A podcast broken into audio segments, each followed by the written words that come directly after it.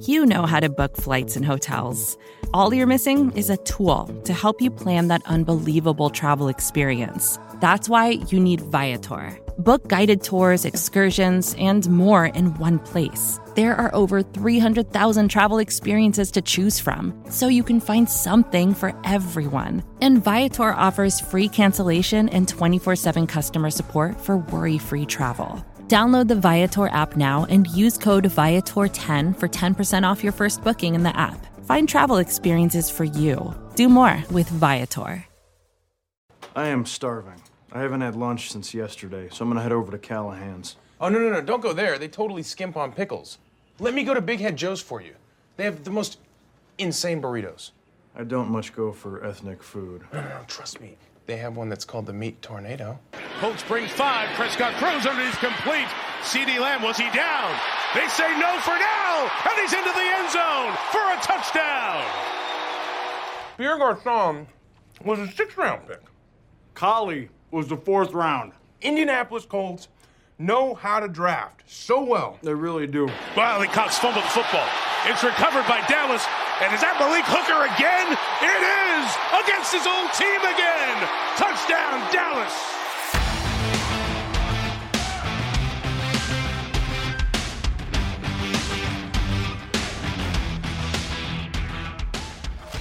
What is up, Cowboys Nation? Happy Victory Tuesday because you already know after a Cowboys win, especially a nearly 60 burger from the Dallas Cowboys, it is a victory day every day of the week. Welcome to the Writer's Block podcast. I am part one of two uh, of your hosting crew. I'm Jess Nevarez, joined by my awesome, amazing, incredible co-host that I can't say enough good things about, Brandon Loree. That is at Brandon is right on Twitter, and he was right about a lot of things with this game, which we are going to get right into. I'm at Justin Nevarez underscore on Twitter. If you want to go tell me how much you love pumpkin pie, I'm still not going to drop that, Brandon. I'm really going to try, but uh, it, it's a little hard for me. However, what we are talking about, nearly 60 burger. I really wanted to jump right into this because here's the thing.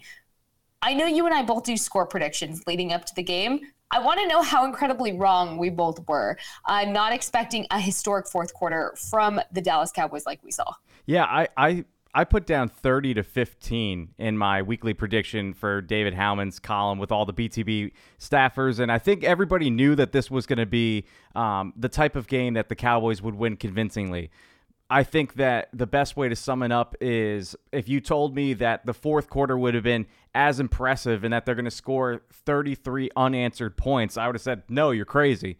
But then if you told me that the Cowboys were going to start off slow and that going into halftime it would be a closer game than expected, I would say, no, you're crazy. So I think that it was really a game of just like topsy turviness, I guess is the best way to, to sum it up. I, I wrote down here that what my big takeaway is, is that this Cowboys team is different than what we saw this time last season. We talk about ghosts of Christmas past last week. They are exercising their ghosts of 2021 that have haunted them from then until now. And mainly, we talk about this stretch uh, from last season of after the Minnesota game. They went on this run of just not really performing well. Um, four games after week eight, the team was one and three. This season, four games after week eight, they're three and one. And not only that, but the offense specifically, which was causing problems last season, they're on a roll. They are, and I saw this stat online, they have rushed for 150 yards uh, plus in the past five games, passed for 150 yards in each of the past five games, and scored 25 points in each of those games, which is the first team in NFL history to do that in five consecutive games. So I think you can see a theme here of this team is performing way above expectations. And the fact that they were able to get over 50 points, embarrass the Colts at the end of the day. They were just the better team overall. We knew that going in, and they proved it by scoring the 54 points. I think Zach Wolchuk, he was calling it the 50 brisket. You have the 40 burger, but then you might have the 50 brisket. You know, Texas, a little barbecue action. I like it. I know a lot of people aren't too big fans of it, but I'm a big fan of brisket, so I'm, I'm all for it. I love brisket. I do. I think that's that rolls off the tongue nicely. It's uh, different. It's brisket. different. I, I like that. But you know what was really impressive to me was yeah, like you said, it, it it's not like we didn't expect this game to have a big score difference here. I mean, everybody knew the Cowboys could come out of this game, and they absolutely should have come out of this game with a dominating score, but just not how it happened, right? I mean, you're talking about a Cowboys team that scored 33 points in the fourth quarter, and that being uh, the fourth quarter, the most fourth quarter points in franchise history. Dallas's 33 points uh, in the final quarter are also the second most fourth quarter points by any NFL team since the NFL merger. Thank you, Cowboys PR, for that little fun fact. But also, to give you all a little bit more context, CBS Sports tweeted out that the Cowboys scored 33 points in a span of about 11 minutes in the fourth quarter versus the Colts. These are the following teams that haven't scored 33 points in a game this entire season. You have the Commanders, the Texans, the Rams, the Steelers, the Broncos, the Giants, the Browns, the Titans, and the Bucks. So, wow. that yeah, if that doesn't give you context to how dominant this fourth quarter was, I don't know what will because that in itself I mean, incredible. However, you and I were kind of talking, uh, you know, before we started recording, and we were talking about how we didn't expect it to really play out like it did, but you talked about a key moment that you think was the game changer in changing the pace of this game uh, after coming out of the half score being 21 13, the Cowboys on top, but also should have having uh should have having had a little bit more padding at that point for a win. So what to you was that key moment that really changed the tides and solidified this uh, Cowboys brisket, if you will, this uh beautiful, beautiful feast that the Cowboys had on Sunday Night Football. I think there were two things. Like the the Colts came out and they came out swinging. The the Colts could have easily won their previous three games. I know they won Jeff Saturday's first game uh, against the Raiders, but then lost a close one to the Eagles, and then last week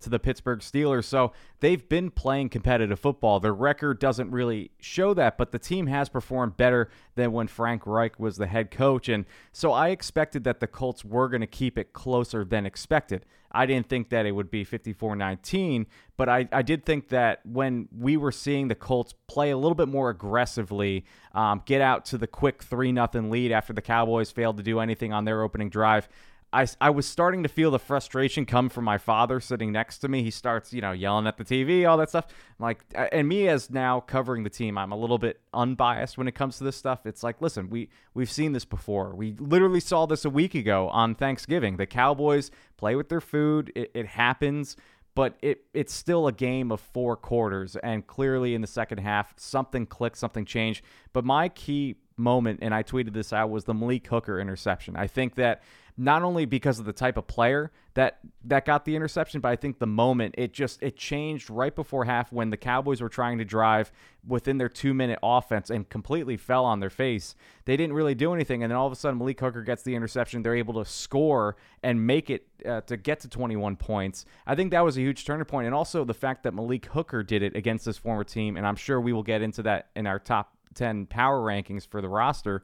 But Malik Hooker, I think the team fed off of his energy, you know, his excitement to go against his former team. So I, I, I, put that up there as the changing moment for me. And then also too, that sack that Donovan Wilson had, you know, on on the blitz. My goodness, the guy he's been a missile all season, but that moment too to show like, okay, we're gonna match the aggressiveness of the Colts. That moment to me was like, okay, Matt Ryan played scared for the rest of the half and didn't really get settled in. So I think that set the tone as well. Yeah, I was going through my notes, and I'm glad you uh, noted the Dono sack. oh yeah. That in bold in, in my notes too. And then you know you, the Cowboys get the ball for again for the their fourth drive, uh, and that's when you see one of the Tony Pollard rushing touchdowns, and then the Colts' fourth drive.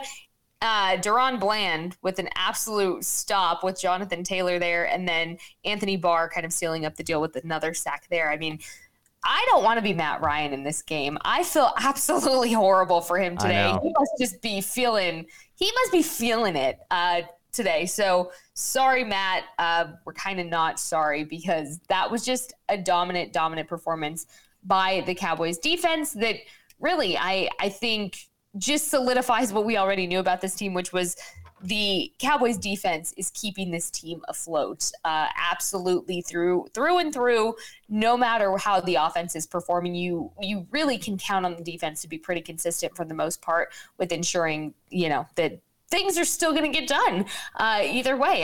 It's just absolutely incredible to see. But I wanted to talk about the halftime adjustments that we saw because I just mentioned the halftime score and how, you know, going back through the notes, there were essentially three opportunities that the Cowboys missed that could have been a 21 to nine point margin, essentially, for the Cowboys going into the half. So that score could have been very different. The game could have been put away uh, before the first half or after the first half even concluded. But I wanted to talk to you about the main difference we saw between the first half Cowboys and the second half Cowboys and why I, I think obviously when when you win a game like this it's a little clouded and, and, we seem to forget how that first half was going a little bit. Why is it so important for the dallas cowboys to clean up that uh, you know they can't seem to get it going? And, and what do you think the problem is that they can't seem to find a quicker start to these games to ensure that they lock down the, the win really early on when they could especially against teams like the colts well, it's the red stripe, right? It's the helmet. It's the curse of the red stripe. Wouldn't you say that? Curse is broken now. It is officially broken. but I'm sure that's what people were thinking about when Dallas started off slow. Uh, like I mentioned, it's crazy because we we know that the Cowboys are a great offensive team. They've scored 199 points in the previous 5 games, I believe, something like that. So, they they are putting up the points, like Jess was alluding to. They're just not doing it in the first half of games. And I, I think the the crazy part is we saw them go and score on their first opening possessions against the Chicago Bears. And the Bears are a terrible defense, but that was sort of like the last time we saw this team clicking on offense to start a game. And I think that they just have to simplify things a little bit, kind of get in rhythm. I think that you could see Dak was under pressure a lot. The the defensive line for the Indian, Indianapolis Colts is no joke. DeForest Buckner is up front there. Um, the other guy who's next to him, I, his name is uh, leaving my brain right now. Uh, but they, they have good guys up front, and I know on the opening drive on that third down pass to Dalton Schultz that was bobbling in the air, he was getting pressure right in his face, and that was against Zach Martin, you know, who we all love and know is a, a, a staple uh, strength of this offensive line. So as soon as I saw that, I said, okay, this is this is going to be a different type first half than what we would envision against a Colts team that's a little weaker. Uh, Grover Stewart, that's the guy's name. It finally came to me. Uh, but you have we this, believed in you all along. I know. I, as I'm trying to talk and I stuff, I'm trying to Google to, it to yeah. help you out. And you got it. You got it. Um, and, and, Grover Stewart is a great defensive tackle, having a career season. So, and Yannick Ngakoue is is also at the defensive end position. So they're they're playing. The strength of the Colts right now is their defense, and I think we saw that in the first half that when the Cowboys were trying to figure out the type of team that they were going against, trying to figure out this offensive game plan, Mike McCarthy talked about how we just were confident in the plan that we established during the week. Like when things are a little off or struggling, if you deviate from that, then you're really all out of sorts. There could be confusion, there could be penalties, which I'm sure we will talk about, and their lack thereof. But the fact that they stuck to the script, I think, helped them in the second half um, and it was just a slow burn. And then all of a sudden, it broke out into a full on blaze uh, in the second half. I, I, think it is a little concerning, but you also have two games coming up right now against the Texans and the Jaguars where you can kind of clean this stuff up again. And then before you go against the best team uh, in the second half scoring in the Philadelphia Eagles, or the second quarter scoring in the Philadelphia Eagles. So I think it's something you can clean up over the next two weeks and then we'll see, you know, assess before the playoffs, but definitely needs to be a change um, sometime in the near future. Yeah, I definitely agree. I, I, think it is something that is repetitive at this point. I mean, it is almost like the penalty issue. It's the Cowboys beating themselves essentially and not sealing the deal earlier on. And uh, I, I don't know. I think for me, it's it's frustrating, especially being at the game. That was very frustrating. I mean, there wasn't a lot of Colts fans there, but there was enough that during the half they felt pretty confident. They were they were very annoying. I don't remember Colts fans being that annoying, but wow, they were something. They were definitely there and they were being loud about it. Uh, obviously, that changed toward the end of the game, but, um, you know, I think.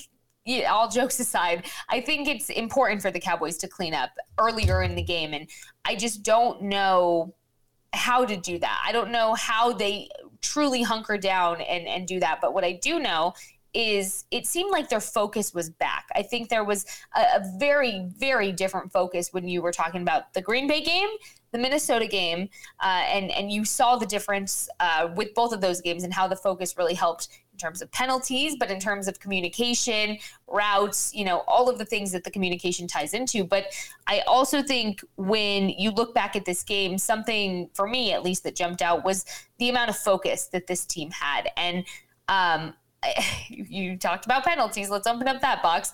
I love me a good 50 burger with little to no mustard on the lettuce. And I'm a mustard girl. I don't like ketchup, but I will say for our 50 burgers or just any kind of Cowboys win, let's keep the mustard very light on those burgers because you keep bringing up the reference. I, it's never going to stick. I, I applaud your effort, uh, but you I know. Braden is sticky. Look, you know what? Nobody nobody thought DaRon Bland is anything but Bland was going to stick, and Chris Collinsworth stole my thunder. This is true. I, I, I hold I hold a lot of resentment about that, but that's okay. That's okay. As long as he like gives me a little shout out next time, we're good. We're good. But uh, uh totally kidding, totally kidding. But uh, I, I think what is important to note about this kind of win is they that team was getting scrutinized for the penalties last week as they needed to because you and I talked about how absolutely ridiculous the lack of discipline was with the penalties. I think this week absolutely proves that when you hunker down and there's a system in place. I mean, uh, on Girls Talk, Boys Talk, Jane was even talking about how she uh, got wind from one of her sources about putting names on a big board and holding them accountable in different ways. You even heard Jerry Jones talk this week about how this is Zeke's 98th game and he didn't start it. First time in his career, he didn't start a game because of uh, an accountability issue. And, and again, something that I appreciate is even when Mike McCarthy was asked about it, he didn't really say what happened. He said it's going to stay in the locker room. Jerry, of course, being a little more vocal, saying, yeah, it was a cell phone thing. So I don't know exactly what happened. Uh, I didn't really hear anything on my end today, but I do know that there's an accountability within this locker room that is so important. I think this game is a perfect example of that. I think they all hold each other accountable, but more importantly, they hold themselves accountable. So, very exciting to see there. Something that I was excited to see was, you know, the lack of run defense was really tested in Green Bay. And since then, it's been a topic of conversation every week going into it saying, hey, was this the week to test it? Did the Cowboys truly fix it?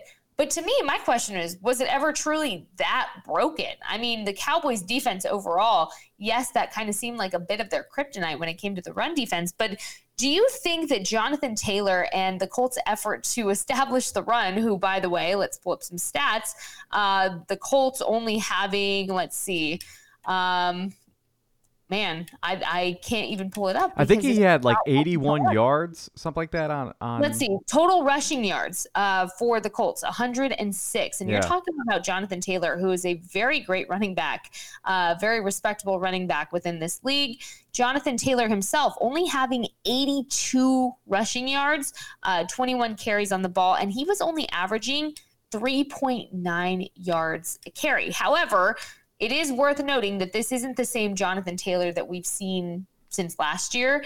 Jonathan Taylor last year was absolute beast. He's still an absolute beast now, but do you think this was a test, the true test for this Cowboys defense to say, hey, they found the fix, or maybe they put the band aid over it, they polished it up?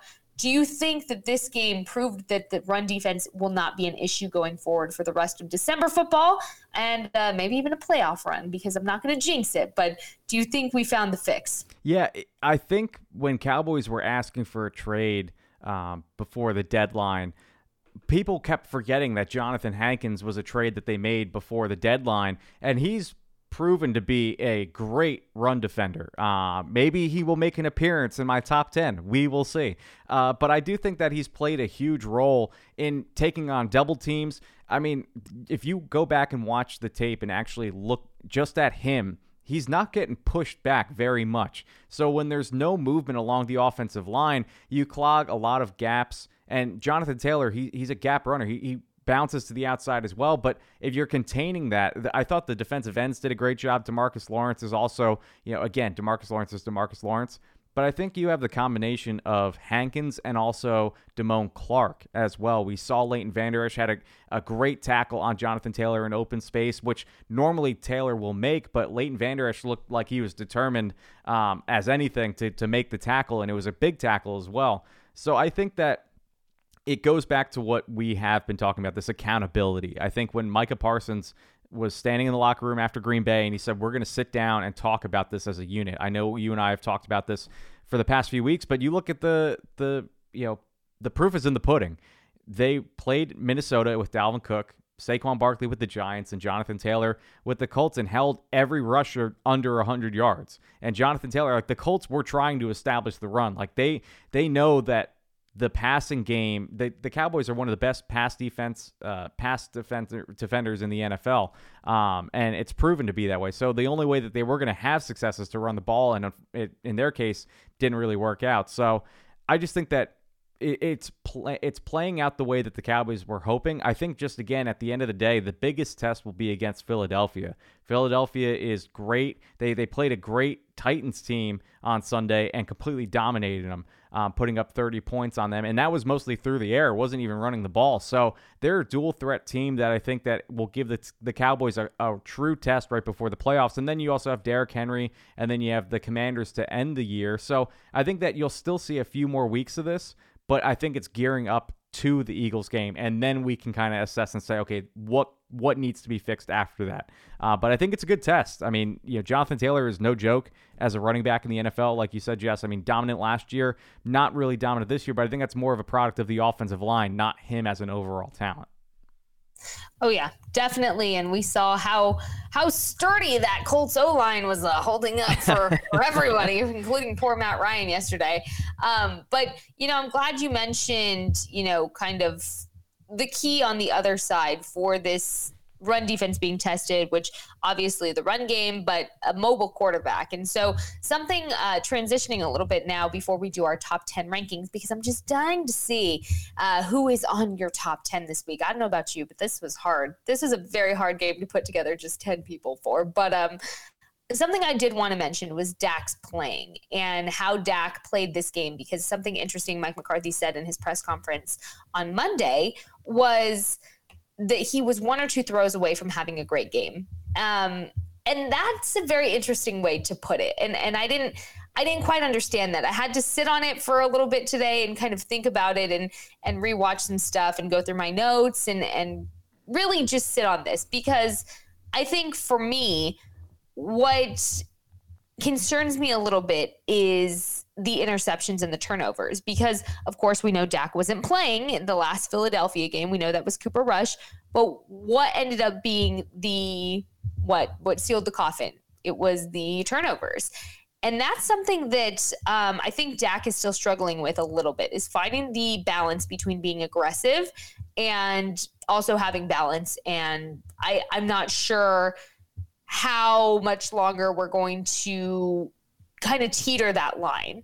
And so I wanted to ask you when you went back and even watching the game when you saw the interception happen, what did you see and what what did that boil down to? Is that another miscommunication issue or how did you view that interception? Yeah, it's it's interesting that you brought up the Mike McCarthy quote because I don't know if it was him or Kellen Moore during the week where they were talking about this aggressive nature of Dak and how he's playing a lot more aggressive than usual this season. And he, one of them, I believe it was Mike McCarthy, but they were saying you can't coach the aggressive nature out of him because when you do that, then you're not going to see these big plays and then defenses start to figure out your offense a lot more. So if you're not taking the deep shots, it becomes simpler for the, the defensive coordinator for the opposing team to figure out what you're doing in the game plan. So you have to test defenses. We saw it last week against the Giants where Dak was throwing deep shots on third down, and you're looking and saying, well, why are you doing that? It's like you want to keep the defense honest. You want to make sure that they're not going to just put eight in a box all the time, 10 guys in the box. So I, I look at I, I appreciate the aggressive nature for Dak, and more times than not, it's been a benefit. But it's almost like two steps forward, one step back. I think that the the minute you know we're in the two minute warning for before halftime, everyone's like, okay, give the ball to the other team. Like, don't don't give the ball to Dak. Let the defense, you know, run out the clock, and maybe they kick a field goal, or maybe it's just a turnover on downs. You know, you go into halftime. It just seems like that Dak's problem right now is is the sec the pre halftime interceptions, and I know the minute that it happened, everyone's like, oh my god, here we go again. Um, and this is dating back to his first game where against the Lions, where it wasn't intercepted over the middle, but it was deflected, and you're kind of seeing, oh, well, let, let's keep that in the back of our mind. And we've seen it each and every week since then. So I think there was a little bit of illegal contact, not something to warrant in a like an aggressive penalty. And mind you, this is a referee crew. Um, I know I sent you the tweet or I tagged you in it before the game. I mean, they they call a lot of penalties, a lot of personal um, or you know. Uh, like pass interference calls, stuff like that. Um, so the fact that they didn't call it, I was a little shocked but I think they were just letting the team play a little bit, especially in that situation. But you also had the throw that was taken away because they said it was an incomplete pass in the second half. Um, Isaiah Rodgers tried making a, a great play and uh, it hit the ground. So you see that Dak is trying. I think that was him throwing behind CeeDee Lamb. So I think they just need to get on a little bit more of the same page still. Um, I don't know if it's what Dak is seeing versus what CeeDee is seeing you tend to lean towards the quarterback as trusting what the game plan is and, and trying to lead his receivers the right way. Um, but it's not something that's hurt them right now. It hurt them against the Packers, but that's only one game so far. I think it has to be cleaned up. I don't know how you do it. Um, I was going to bring that up as well and how like you had a game where Dak didn't play well. Micah Parsons was pretty much non-existent. Uh, Trevon Diggs didn't really have any highlight plays. Demarcus Lawrence didn't really do anything. Zeke was good until uh, more silent until the very end of the game, but they still put up 54 points. You know, it's just so when you have these types of games where your players are not at their best, you could still put up that many points. That I think says something in itself. Uh, but to Mike McCarthy's point, I think it it's tough. I, will let you say. I know it was a long way to get around the answer, but uh, yeah, I I have so many mixed feelings about it because I don't know how to feel about it anymore because it just has happened every week. So I've become sort of numb to it happening now. Uh, so I don't know. I'll I'll let you go. I feel like that's a trauma response. yeah. You. Well, and, and, even I don't want you to feel like that. That's so sad. I know. Um, I I know. you know, I I think what it comes down to is even I forget sometimes that Dak hasn't played this full season yet, and it's hard to remember this team in the Cooper Rush era, but it happened. Yeah. And I think you know, with that comes a lot of time that was missed because he wasn't throwing the ball during that time. He wasn't in practice making those connections. He was there, but he was handing out water bottles on the sideline being a good teammate, right? So I think this is still pretty much a product of this, and this is something we probably would have seen uh, the the quarter point of the season had Dak not had that injury. So I think he's kind of on a different timeline than most of what we're seeing across the NFL, uh, aside from you know some of the other players are just quarterbacks specifically that have been injured. But I think that's very overlooked. Is Dak is still trying to adjust. You're also talking about a quarterback that didn't play a snap in the preseason, and that that conversation can come back up as far as does this have anything to do with that? And I think a lot of it just boils down to the communication within the offense right now. And I think that's something that is it's improved, but it doesn't seem like that when you're getting turnovers every week. So knowing Dak, he is going to clean that up, and he has uh, his ultimate test coming up towards the end of the month uh, as that Cowboys Eagles game just gets closer and closer. It's lingering there, and it is just going to be essentially a, a, a battle for the NFC East at that point, I think. Vacations can be tricky. You already know how to book flights and hotels, but now the only thing you're missing is, you know, the actual travel experience. Because is it really a vacation if you're just sitting around like you would at home? You need a tool to get the most out of your time away. That's where Viator steps in. You can book guided tours, activities, excursions, and more in one place to make your trip truly unforgettable. Viator has over 300,000 travel experiences to choose from. Everything from simple tours to extreme adventures and all the niche, interesting stuff in between. So you can plan something that everyone you're traveling with will enjoy. Real traveler reviews give the inside scoop from people who already been on the experiences you're considering, so you can plan with confidence. Free cancellation helps you plan for the unexpected. And 24 7 customer support means you can travel worry free.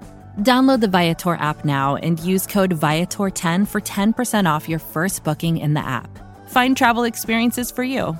Do more with Viator. When you need mealtime inspiration, it's worth shopping Kroger, where you'll find over 30,000 mouthwatering choices that excite your inner foodie. And no matter what tasty choice you make, you'll enjoy our everyday low prices, plus extra ways to save, like digital coupons worth over $600 each week. You can also save up to $1 off per gallon at the pump with fuel points. More savings and more inspiring flavors make shopping Kroger worth it every time. Kroger, fresh for everyone. Fuel restrictions apply. Um, let's transition to our top 10 power rankings for the week because we didn't do this last week. We decided to kick off the holiday season with a bit of a fun game and a twist with our, our special guest, Chris. Chris last week. Hello. Um, that was a very hard tongue twister to say, but we wanted to transition back to this top 10 power rankings for y'all this week. So let's get right to it. Brandon, I'm going to start with you. Who did you have at number 10, 9, and eight. At uh, full disclosure, um, Dak Prescott is not on my list, and it it's it it might come as a shock, but like you talked about, Jess, one or two throws from being a great game, one or two throws from being a not so good game. I look at it not as him, oh, like Dak didn't play a good game. He did everything he had to do, and the rest of the team carried the the win. So it's like this was a game to give Dak some rest a little bit. That's the way I look at it. He only threw for 157 yards, I believe. Um, you know, the, the, three touchdowns were amazing and great, but it's just again, he didn't do too much. wasn't really flashing for me. But again, nothing against Dak or his play. I just think these 10 players are just that much better. So, so I'll you're saying he was one or two throws from being in your top ten power ranking. Yes, well. yes, exactly. Me and okay. me, me and Mike McCarthy were on the same page. Um, okay, yeah. and that's fair. Full disclosure, he's not on mine either. But okay, well, we have we so, have gushed our yeah. appreciation for Dak Prescott enough on this podcast that if y'all are true fans and you're not bandwagons, you're gonna know that. You're gonna know that we are just simply calling out who was the best of the best this week, and that's it. So at number 10, I have Damone Clark to start. I'm pretty sure I've had him on my list before. I thought the forced fumble was great because it also led to the Malik Hooker touchdown. So shout out to Malik and him giving him the opportunity. But also, too, like I mentioned, the run defense has gotten better. And I don't think that's any coincidence that Malik or uh, Damone Clark is playing more defensive snaps. Anthony Barr was back. He had that great sack. But you can see that he's not on the field as much because Damone Clark plays in a certain way that – it actually helps the defense with regards to speed. Like Leighton Vander Esch is a little bit older. Anthony Barr has certainly been uh, around the league a lot longer. So these guys, they're not as fast as they once used to be. Damone Clark is just happy to play football right now, and you can see it when he's just on the field. He had that great uh, pass, the swing pass out of the backfield to Jonathan Taylor. That he, you could tell he put the pressure on him, and Jonathan Taylor dropped the ball. But he's there in an instant. I saw in the Minnesota game, he's covering Dalvin Cook out of the backfield. So that is going to present a, a matchup nightmare, I think, for uh, the Eagles, if you look down the road for a running back like Miles Sanders, where if they're going to try and play a read option or anything like that, if you put Damone Clark in that position as opposed to Micah Parsons, I think he might play that a lot better, especially with the more uh, linebacker instincts because he plays the position a lot more. So I think that that'll play dividends down the line. Number nine, I put Jayron Kearse, again, a continued leader uh, for the defense. Uh, spoiler alert, the uh, three headed monster made it uh, made its way to the list as well. Um, but you know, he had seven tackles, two tackles for loss, and a pass deflection. I think that we're seeing him post injury just play like he was last year and being a leader for this team. So I, I, like him, especially as well with the run defense. He's playing really well and also neutralizing tight ends. That, that plays a big role into the Dallas defense. and at eight, I had Ezekiel Elliott. I think that not only uh, did he have a great uh, touchdown celebration, bringing back the the red cat, I, I'm sure the stadium was rocking at that point, right? Like, I mean, am I absolutely erupted? I, I can't even explain it. It was after that, all we kept hearing was the chance of feed Zeke. I mean, it was it was the Zeke show, which I absolutely love. But yeah, it well, went crazy. And even before that, you just hear Zeke, and like me and my dad, we're sitting there, and, and they're already up by a lot, so it's almost like like icing on the cake at that point. But you, I could just, I, I instantly had a smile on my face because I'm like, Zeke is getting this ball, he's going to score, and I had no idea that that there was going to be a touchdown celebration happening. But my goodness, like he capitalized it. it maybe it did beat the whack a mole uh, part, but you know what? It was still a great touchdown celebration nonetheless. So he's at eight. Um, so Damone Clark, Jayron Kearse, and Zeke Elliott. Again, no Dak Prescott, but that's nothing against him. I want to reiterate that in case Dak, you ever hear this, uh, it's not me. It's the top ten, and unfortunately, you you will be on the list uh, in the future, but not right now. That's okay. That's okay. Full disclosure, he's not in my top 10 either. Um, but you know, it's interesting is usually our, our top 10s are either very spot on with each other or they're very opposite.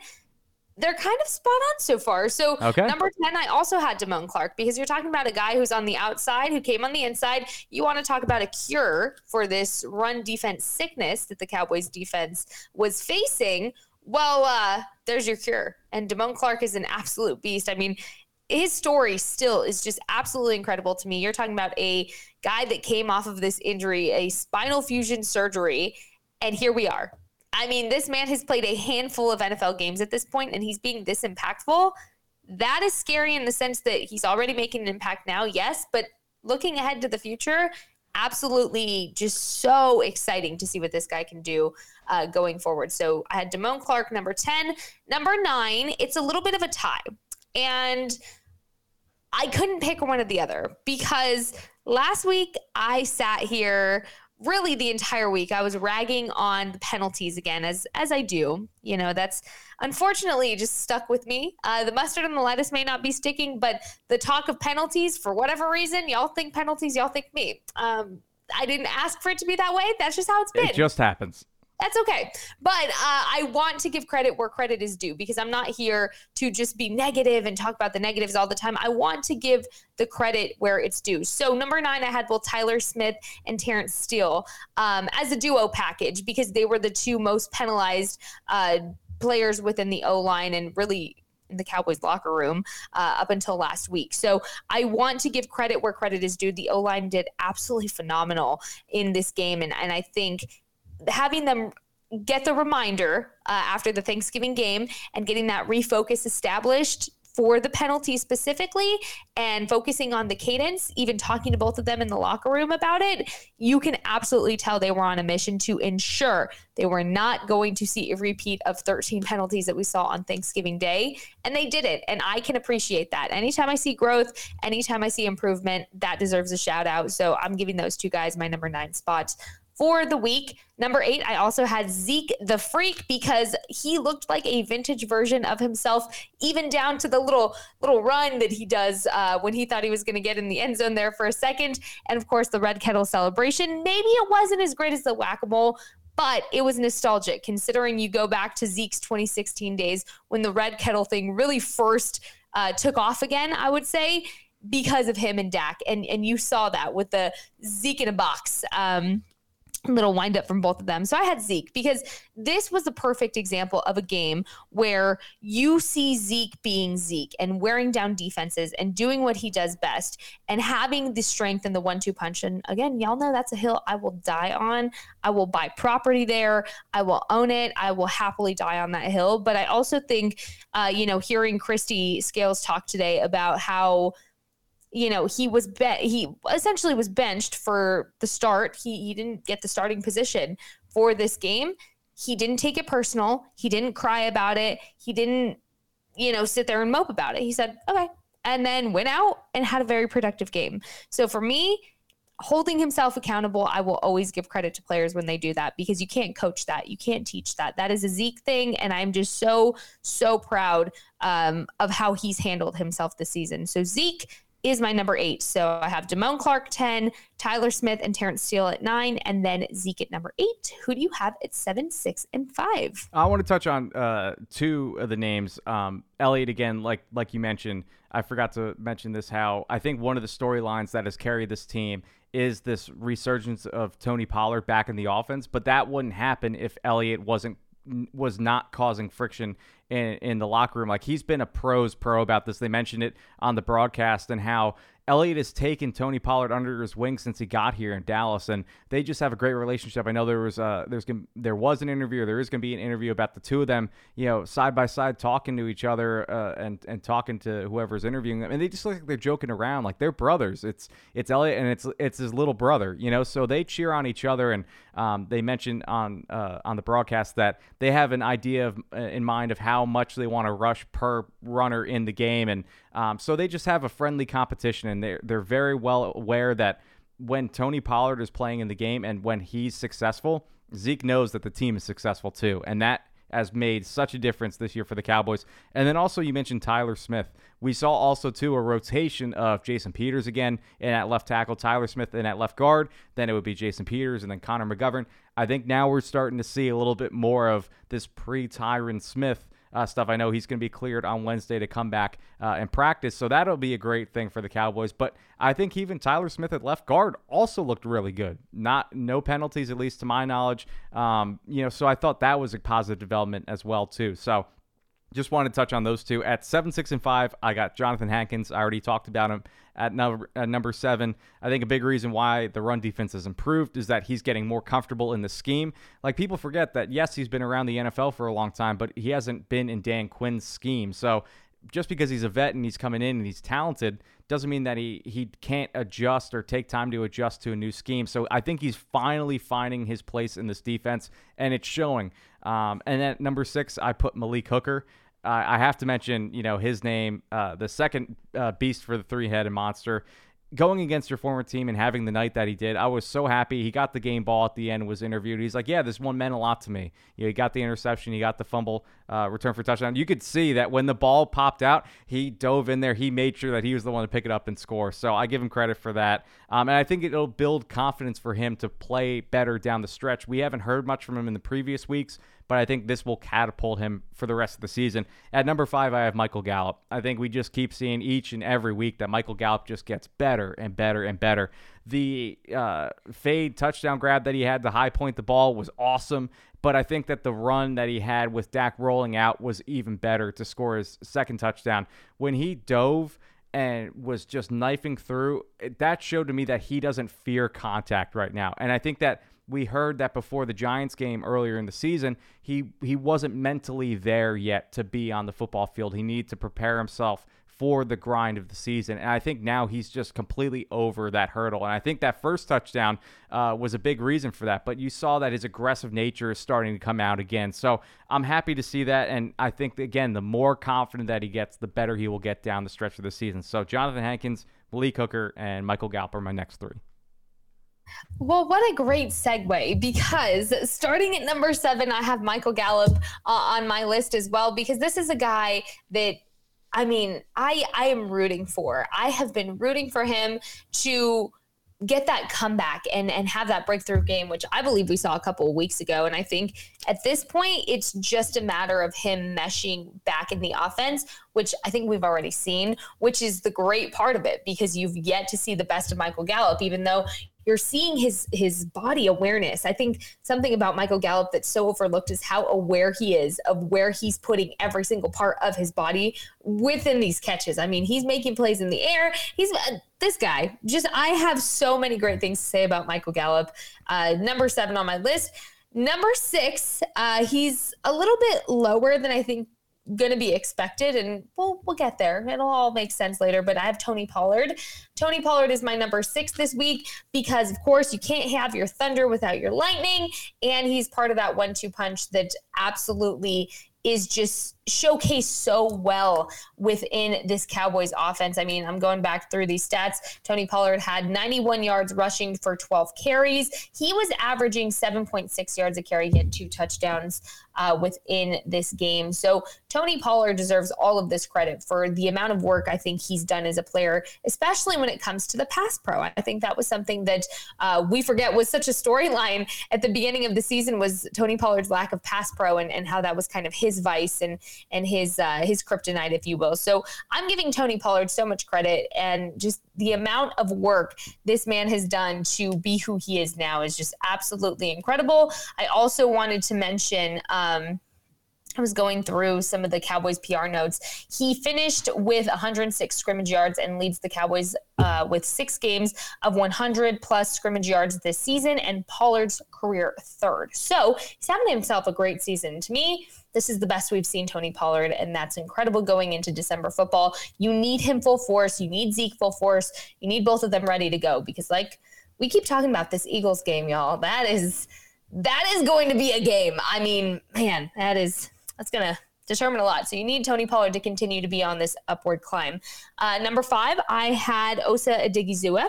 I think Osa has been somebody who has been a silent killer within this Cowboys defense because there's just so many names within this Cowboys defense that you really just – a lot of them fade out in the back uh, a little bit, and it is almost not fair to guys like Osa, right? But uh, I mean, Osa having himself a night, he had three tackles and of course the one sack, which uh, we talked about earlier, just absolutely coming in clutch. So I think Osa is starting to feel more confident within himself. He's absolutely bought into the Dan Quinn scheme, which what Cowboys defensive player has not.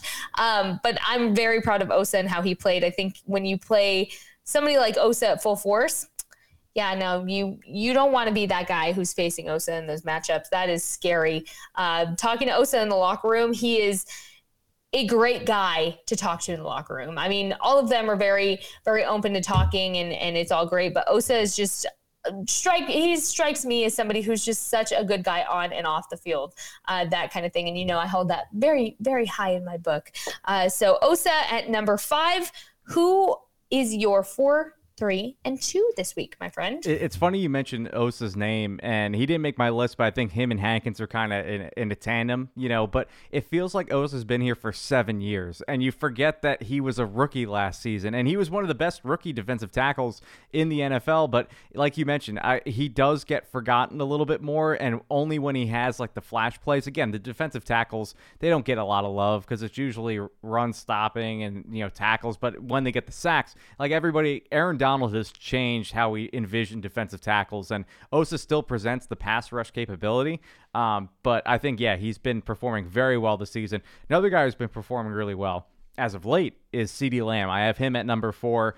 Uh, when the offense was struggling to get started in the game, they were doing jet sweeps to CeeDee Lamb. That touchdown that he had was just such a heads up play. And you look at this sort of lack of communication that was talked about in the Green Bay game, stuff like that he's a smart guy. He's a smart player. They iron that stuff out that takes a lot of balance, skill, and wherewithal. My dad said all three of those terms, so I'm stealing it from him. Um, you know, to to be able to get up and score and, and be able to when he did the sticking the football out, you know, past the pylon, that reminded me of the New England game. I was like, okay, this team is gonna win this game, and that set the tone for me offensively.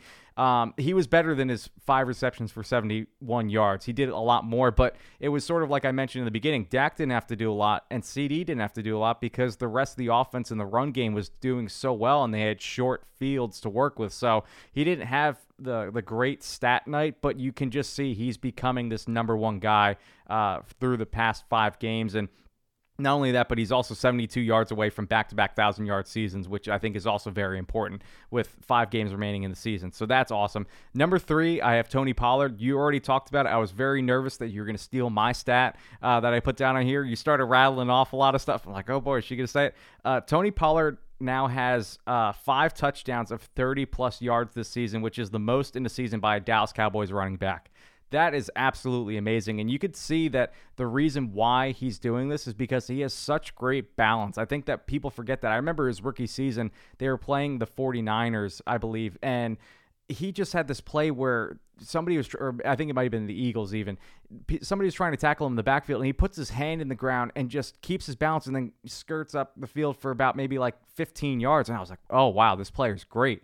And so he just, I know my dad has mentioned he reminds him of like an Emmitt Smith type runner, where it's the smaller guy, great balance, great burst. Um, I also love the touchdown run on how Tyler Smith is just again. You you mentioned him. He's out in front and he's pushing guys down, and then Tyler Biadasz comes and then he pushes him down by accident. He's like in in the mindset of blocking. He's like, oh my bad guy. Uh, so I thought that Tony Pollard played a great game. You already mentioned all the other stuff. Number two, I had Donovan Wilson. Uh, the guy, he's back to his old form. I call him the thumper, the the third guy for the three headed monster. Um, finished the night with 10 tackles, one tackle for a loss. That sack, I thought, he came in so fast. Uh, Matt Ryan got the ball and he was down before you knew it. And I think that Dan Quinn said in the in the preseason before the season started, we mentioned this on one of our earlier podcasts that he was most excited about Donovan Wilson and his development this season. And I do think with him being a free agent, I think wherever Dan Quinn goes, I think Donovan Wilson is going with him because he sees the vision for this type of player the same way he had with Jayron Kearse last season. So I think that him playing at this elite level right now is going uh, it's under the radar across the league but we know as cowboys fans how well he's been. And not to mention he was the fourth best graded run defender of the week according to pro football focus across the nfl so you could just see and the the numbers don't lie. The play and the what you're seeing with your eyes doesn't lie. Donovan wilson is one of the best safeties right now in the nfl so who you got for your next three I'm sure it's probably like around the same names, right? Yeah, it's it's pretty much the same thing. Uh, let's see, we had four, three, and two. So four, I had Malik Hooker. Uh, I didn't want to call it a homecoming because obviously it was already at home, but it was a revenge game, and I love a good revenge game storyline. And man, he did not disappoint. Uh, Malik Hooker's 38 yard scoop and score is the first touchdown of his career, which is absolutely crazy to think about. But combined with his interception and all of that, he's the fourth Cowboys defender with a pick and a fumble recovery touchdown in the same game since uh, Dennis Thurman in 1983. I wasn't Holy even, cow. we weren't even born. we weren't born yet. Yeah, like can't relate. Uh, we weren't born yet, but good for Malik Hooker. I think we want to talk about breakthrough games. This was absolutely Malik's breakthrough game, and this set the bar. This set the tone for what I think we can see from Malik throughout the rest of the season. Exciting there. Um, my dog Wit is going crazy with his toys. Like, yeah, Malik Hooker, we love that for him. Um, number three, I have CeeDee Lamb because CeeDee Lamb Oh man, I'm just so excited for him. He has stepped into his own for a wide receiver one role officially. And I think he has just been so heavily scrutinized from the beginning about, you know, he was put in this position uh, by the Cowboys not coming up with something with Amari Cooper. He was put in this position and it's taken him time to adjust. Of course, we've seen the drops, we've seen the miscommunications, but what we don't really focus on a lot with him is the growth and the amount of growth we've seen from him since week one of this season. And so I'm going back to this lovely note uh, from Cowboys PR. I'm pretty sure I had one about CeeDee Lamb. Here it is. CeeDee Lamb is uh, he he now has 17 career rushing touchdowns, moving past Tony Hill and Terence Steele for the third most touchdown catches by a Cowboy in his first three seasons. Bob Hayes, if you're wondering, holds the record with 35 touchdown grabs in his first three years. So again for somebody who uh, a lot of people want to argue is not wide receiver one material, he sure is doing wide receiver one things, y'all. And I, I said this today on Girls Talk, Boys Talk, but I know you're going to love this and appreciate it. He was uh, stop, dropping, and rolling because he was on fire with that touchdown. Like, what was that? That bravo, was bravo, bravo. Thank well you, done. thank well you. Done. I figured you would. uh, that was absolutely incredible. I mean, for me, I was right there uh, within that area, so it kind of happened in my my vision of my best my best view. My best view was right there, but I didn't I didn't realize the play was still going on when it happened. Like what's going crazy back here? Uh, I was gonna say like he he loved Sorry. that he loved that so much. I was like, man, uh, I, for some reason, yeah, it's very good. Yeah like, yeah, mom, we love a good pun about CeeDee Lamb. And he is just going hard with that toy. So I'm so sorry. That's what happens when you record a podcast from home in a one bedroom apartment. That's that's what you get. Um, but uh, like I was saying, CeeDee, when it happened, no nobody around knew it, in my section, we didn't know the play was still going on because we thought he was down.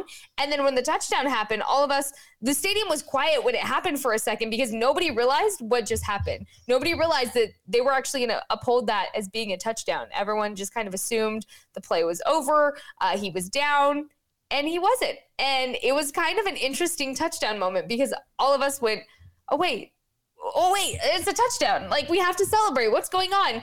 And we went back. Uh, of course, they added on the jumbotron replaying and uh, solidified that it was indeed a touchdown. So uh, Witt's just celebrating away uh, about that little uh, touchdown from uh, CeeDee Lamb. Number two, I have DaRon Bland, ladies and gents.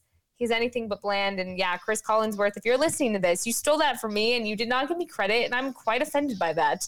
Um, totally kidding but I, I should get that trademarked and i should sell like merch or something t-shirts everything yeah I just I think it's very very fitting and this was a game to show you why he is anything but bland. I mean, man, four tackles within this game, but even more so than that, two interceptions. I mean, you're talking a multi-interception game for DaRon Bland. Um Cowboys PR saying that with those two interceptions, he became the first Cowboy rookie defender with two picks in a game since Trevon Diggs, you may or may not know that name, uh, that had two in Philly back in 2020. So, again, you're talking about a Cowboys team that absolutely is shattering records every single time they're on the field. That is unheard of. That is unusual. And that is scary for anybody uh, that has to continue to face them as they are on this uphill tick to getting better. So, DaRon Bland, you're getting your flowers this week. But all right, let's see where our number one uh, uh, differs because I have a feeling I know where this is going. Uh, but I'm just I'm ready for this. Who do you have in your number one spot this week? I have uh, Bryan Anger for that awesome two point conversion uh, or lack thereof tackle that he had pushing the guy about. No, I'm kidding. I don't have Bryan. I Anger. was like, whoa, that's a very different direction than what I uh, no. imagined. But okay, uh, I, I, love the Bryan Anger love. That's great. Yeah, no, of course I have to put DaRon Bland at number one. Are you kidding me? You're giving him number two? What, what what's going on here? Uh, if if Jess, you already mentioned all the lovely stats and everything. Again, looking at PFF, and I know a lot of people don't like PFF, but again, I look at it at the stats. The numbers don't lie. Not only did he have the eight tackles, two pass defense, but according to PFF, Bland was the highest graded defensive player of the week with a minimum of 50% snaps at 94.3 higher than Micah Parsons, higher than all these guys. Stephon Gilmore, who was great in the game for the Colts, it was even higher than him. So he had such an amazing game. And I think that, and we can have this conversation as well with Anthony Brown going down with the Achilles injury. What is the cornerback room going to be looking like now? And we saw Kelvin Joseph go in. The minute that he had the penalty on the, the punt return, everyone was like, oh no, here we go. And lo and behold, now he's going to be thrust into the starting role potentially.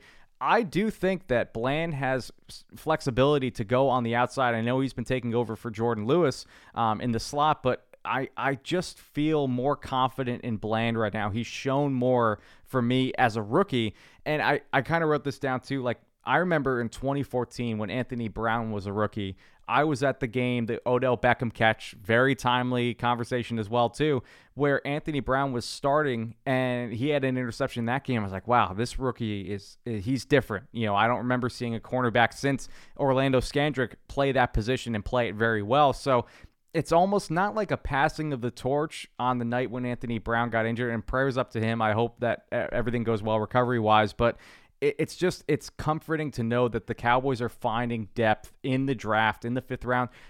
People were talking about this in training camp that this guy was just flashing all over the place. People were shocked so the fact that he developed so well and is playing in a starting role and you're seeing this on the field, I think is great. That one interception he had, pulling the ball away from the defender while falling to the ground, holding on to the ball, maintaining control was unbelievable. And I think that there is a conversation to be had to put him on the outside.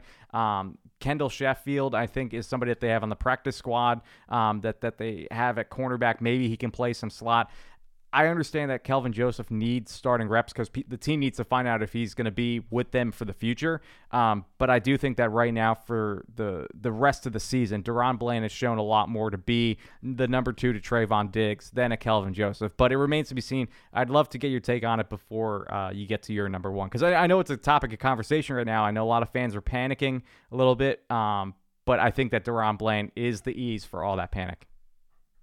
Yeah, and I think uh, they have every right to panic. I mean, you lose Jordan Lewis, and then now you're losing Anthony Brown, which, like you said, sending him all the well wishes. That is, uh, hearing Kristi Scales talk about it today and what she saw from the sideline, she was watching uh, in the medical tent as it was going down, and she said she just knew uh, very quickly that it was a pretty serious injury and when she saw them kind of pinching near the Achilles to, to feel that she she had a feeling that that's exactly what he was dealing with uh, Kristi being his experience as she is of course she was spot on and and uh, that's the time you don't want the reporting to be correct, right? And so, uh, wishing him all the best. That's absolutely awful for Anthony Brown, who I feel like has just been such an impact player these last few weeks, who has flown under the radar as being an impact player. But, um, you know, I, I do think DaRon Bland is a very good solution to that. And I think he has more than proved himself that he is going to be versatile.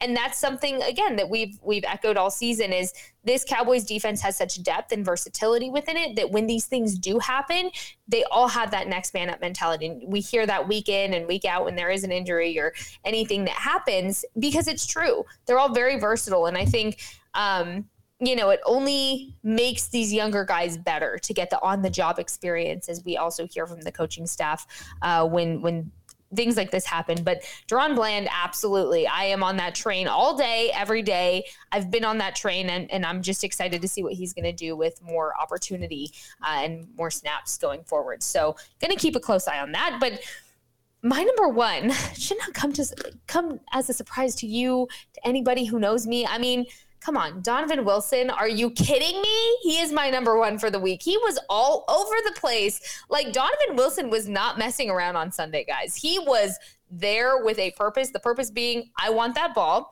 um, and, and I want you to know I'm here. And every time I watch a game, and, and Brandon, I don't know if you do the same thing. I'm talking about Donovan Wilson, and it's like, yeah, Donovan Wilson. Um, I don't know if you do the same thing, but I take notes during the game of kind of play by play of what the key things were by drive. I kept writing Donovan Wilson to the point where I just started putting D because I was tired of writing his whole name. I was like D. He okay. popped up a lot. He popped up a lot. Yeah, yeah. And he it's because he was all over the place. I mean, Donovan Wilson absolutely had the best game I think we've seen him have in a very long time. It's absolutely exciting for him. Um, of course, I have to go back to the Cowboys PR notes uh, saying Donovan Wilson recorded a sack in the second quarter and now has 7.5 sacks in his career. And basically, he is the fourth, he has the fourth most sacks by an NFL defensive back since the 2020 season. So, a great night for Donovan Wilson. I think he was just so explosive and his tackling. Can we talk about his tackling and how much improvement we have seen in that department? Department. Cowboys defense as a whole, but Donovan Wilson really has stepped into his own and has become this key impact player that shows you what happens when you know maybe Micah Parsons isn't getting as much of uh, of a night as I'm sure he wanted, right? But you have Donovan Wilson, you have just all of this depth within this defense. It's just mind blowing to me. It's just it's so exciting. We're not used to this as a Cowboys fan uh, the fan part of me, right, is still not used to having a great defense that we can sit here and gush about. But uh, Donovan Wilson's my number one, and, and I don't think that's shocking to you or anybody else. Well, especially from the safety position. You know, I, three safeties made my list, and that's something if you told me in back in 2014, 2015 when J.J. Wilcox was here and Barry Church, and I love Barry Church, but there he he never played at this level. Uh, he was always a great tackler, but like you're just seeing that you have – like the ultimate safety in three of these guys, and they all complement each other so well. And even Malik Hooker is a great tackler. I remember, I think it was either in the Green Bay game or one of the other games where he had eight or nine tackles, and it's like that's usually not who he is, but he, he can show that he can do that. Uh, Jayron Kearse can intercept the ball and uh, return it if he wanted to. We saw last season against the Saints, he had that great sideline catch. So they all do everything really well. That's why I was upset when the interception that Wilson had last week on Thanksgiving was overturned because of the penalty. It's like, man, he just needs to keep padding those stats.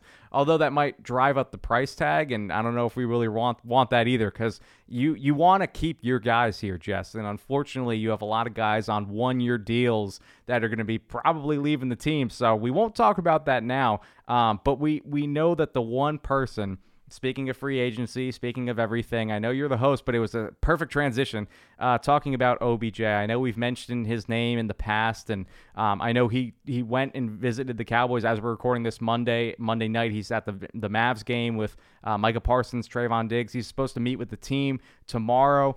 What's you being in the building today? What was the overall vibe with him being there? Was there excitement? Was there almost like a little bit of a hush hushness to it? Like nobody wanted to talk about it? What were you feeling being the insider that you are? Yeah, no. So I feel like when it has come to OBJ, it's been a little bit of a roller coaster. Um, if you've been following it, like Brandon and I have, it's been an up and a down every week, really. Uh, one week, you know, Jerry's very open to talking about it. The next week, he's not. Mike McCarthy really hasn't said much about it, but something he did say during his press conference on Monday was, yeah, this is a recruitment. We are absolutely trying to recruit this player, which obviously I, I didn't think that had to be said, but um, really Mondays at the Star are very interesting because especially after a late night game like that, everyone's just so tired. I mean, you have people that didn't get home until two, three in the morning, and then they show up for work at the same time they normally do. So just shout out to everybody that that works that grind. It, it really is a grind that a lot of people don't understand or see. But um, the the feeling within the building, to answer your question, it's very ominous because you, we don't know. I mean, really, nobody knows what's going on. Uh, the Cowboys are absolutely not saying a lot because they can't. At this point, where things are, they can't say anything. Um, they are trying to recruit, like they said, like Mike McCarthy said in Monday's press conference. They can't say much. So, really, the feeling I got was everybody's just kind of like, okay, well, what are we going to know next? What's going to happen? Um, you know, and when? How how quickly can this happen if OBJ finds that Dallas is his landing spot? That's the next question, or you know, wherever he decides, because this is his final visit. Uh, for what we know right now, for a team that's potentially trying to recruit him. So, you know, is is his mind already made up? Is that why Dallas came last? Is it not? I mean, we don't know. What we do know is uh, at the Mavs game OBJ was, of course, bombarded by reporters uh, as he's trying to walk through the tunnels of the American Airlines Center to go to his uh, very nice courtside seats at the Mavs game. Mavs and Suns are playing. Um, and, you know, they asked him, So, did you meet with Jerry? He said, I can't talk about that. Uh, okay. Uh, did you go to the star today? Can't talk about that. So, he's not saying anything either. But I will say, I will say, he is wearing a jacket. If you haven't seen pictures of it, go look up uh, pictures of OBJ at the game. He's wearing a jacket that has stars on the sleeve. It's a black jacket. It has white stars on the sleeve. Look, as a Taylor Swift fan Man, that finds you, Easter you, eggs and you everything, are the deep scoop dive, everything. You're you're you're really reading into it, and I love it. I love it. I'm reading into it, but um, you know, all things said, you also didn't see him doing this with other teams he went to go visit. So take that with what you will. I just uh, I don't have very much information as compared to everybody else right now because it's just very hush hush at the moment. So that is the OBJ watch update for the day, really. Uh, and I hope that answered your question. But I did like his jacket. I just want to say I did like that jacket. It's a very snazzy jacket he had on. And there's also two whispers, rumors that he's not really working, like going back to the football side of things, like he's not really working out when he's visiting these teams. And I think there's again the hesitancy of, well, if he's not working out, does that mean he's not going to be playing this season? Like, is he? And I understand you want to maintain as much leverage as possible.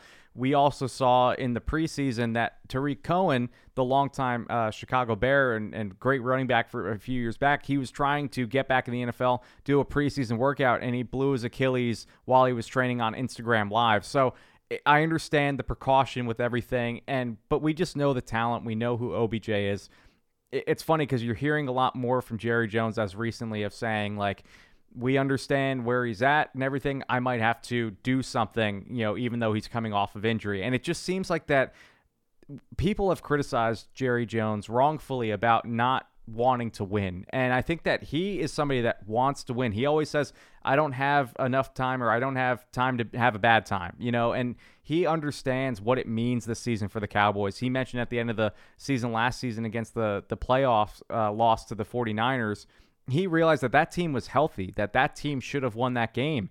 and he's trying to give this team every possible answer to win a Super Bowl. You look at even the 49ers, you know, losing Jimmy Garoppolo, what that will mean for the playoff picture for the NFL. Like there's so much there, there's so much open. Tom Brady isn't p- playing what, that well right now. Aaron Rodgers is completely out of the playoff picture for the most part. Like these guys who are the pillars. Aw, of, sad. I know, right? Yeah, it's so sad.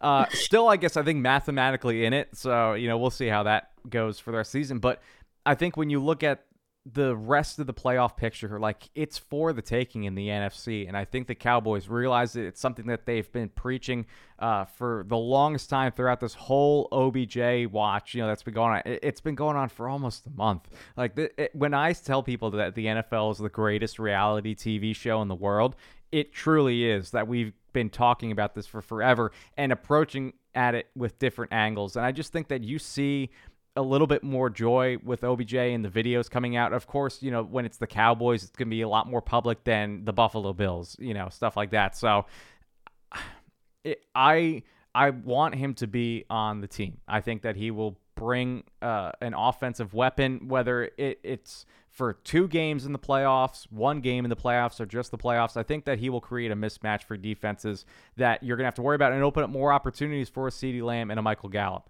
However, if the price is not right and he wants a, a, crazy amount of money for a limited time, I think, again, like we mentioned, you have players that you're going to have to sign next season Donovan Wilson, Brett Maher, Terence Steele, Tony Pollard, Dalton Schultz. Those are just a few names that could possibly walk out the door next season. And that's not even talking about the guys who signed one year deals this season. So it, it's it's it's a good thing and a bad thing. I think that you look at what the Rams are going through right now. I I, I use this as sort of like a case study.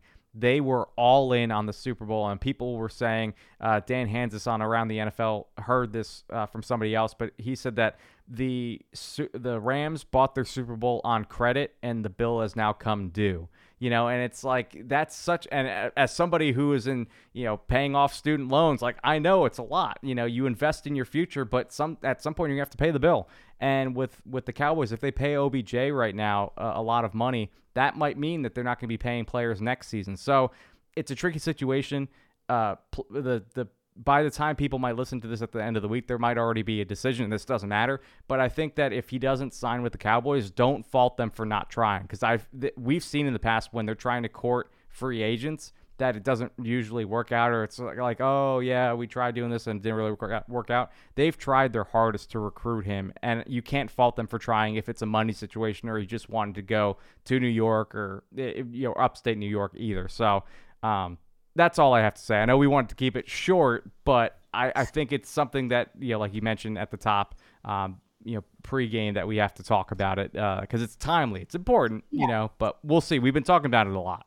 Yeah, and I think something too in terms of thinking of the long term is when Jerry was asked on the fan. I want to say it was last week on his weekly appearance they asked him, "Is this something you're looking for for this season with OBJ, or really for years to come. And Jerry said immediately, we we want help with that immediately, especially with a player like OBJ, but also.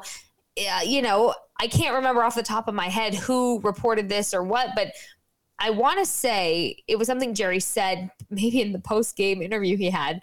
Um, you know, when when you do this every day, as you know, Brandon, the everything lines blur together. Yeah, exactly. Um, but he did mention that he's willing to bend a little bit more for a price with OBJ, which is not something you really hear Jerry Jones say a lot of the time.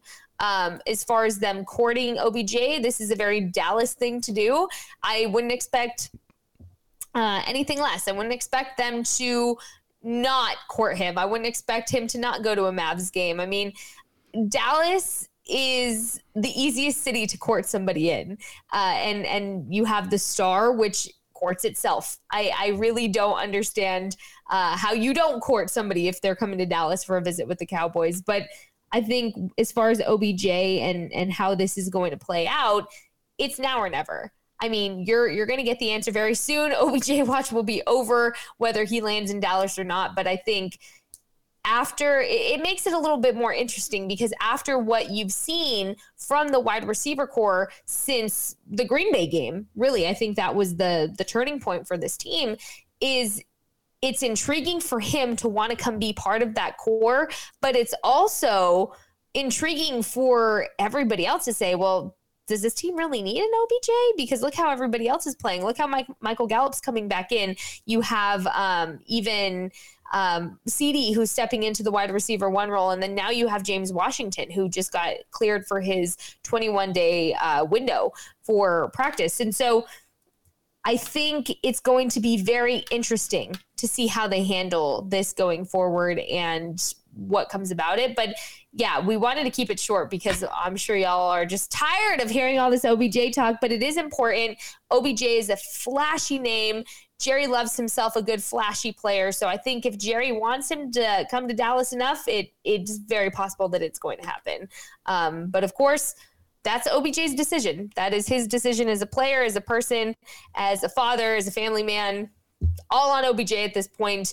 Dallas is just doing what Dallas does best, which is court them to come in and say, look at how beautiful the city is. Look how beautiful the training facility is. It can all be yours. Just sign away. So be interesting to see what happens there. Yeah, and, and we court our listeners to listen to us every week and, you know, read all the stuff on Blogging the Boys. And uh, I think it's the same thing, right? When we get new people, new writers in, it's the same thing. OBJ, Chris Holling, who just joined, I think they're one and the same. Yeah, I would say so. I would say that's pretty equal. I mean, both amazing at what they do and very intriguing names. Like, yeah, Chris, there you go. Uh, if Chris is listening, then we just we courted you again and you're not even here, which is how you know we're real ones. I just want to say it's what people say when you're not around that makes them a real one. So Brandon, we're we're just great people. What can I say? Um, but what I will say is we are just so excited to continue uh, talking about all things Cowboys with y'all on the writer's block. It's just always so fun to talk to you every week, Brandon. You bring such a fresh perspective, and and um, your mind just works in ways I will never be able to understand. So I appreciate you. Of course, I know we appreciate our listeners and wherever y'all are listening to this, you've been hearing us go on and on these past few weeks, but I, I hope uh, we we help you in some way, make you smarter, and have uh, your football insight ready to give and, impress whoever you're talking football with. But Brandon, where can the people find you one more time if they have not given you a follow yet? It is at Brandon is right, and as the journalist that I am, it is W R I T E, not R I G H T, like I am having DaRon Bland at number one on my power rankings. And also, too, as a little teaser, next week we're gonna have a guest on our show that Jess grabbed, and uh, it's going to be an awesome guest, and I'm looking forward to uh, us promoting that. So, Jess, where can people find all the promotion about that episode next week following you on Twitter? Well, you can follow me at Jess Nevarez underscore on Twitter. And yes, I'm very excited for the special guests that we're having next week. Brandon and I really, really try to find guests out of the ordinary or introducing you to the new faces or the older faces from Blogging the Boys. But so you have uh, this outlet to listen and, and really get to know different people from around this beautiful football community that really the Cowboys have grown over the years. And so we're very lucky to do this and uh, we're very blessed to be in this position. Too blessed to be stressed, sounding like a little Hobby Lobby uh, commercial there. But Brandon, thank you so much for everything. We will be back here next week, same time, same place. We hope to see you there, and we hope to be talking on another Victory Tuesday. Until then, enjoy the rest of your day today. Go kill it, and just know that we are, will never fault you for being an annoying Cowboys fan. So go do it to the fullest today, and we'll talk to you later, Cowboys Nation.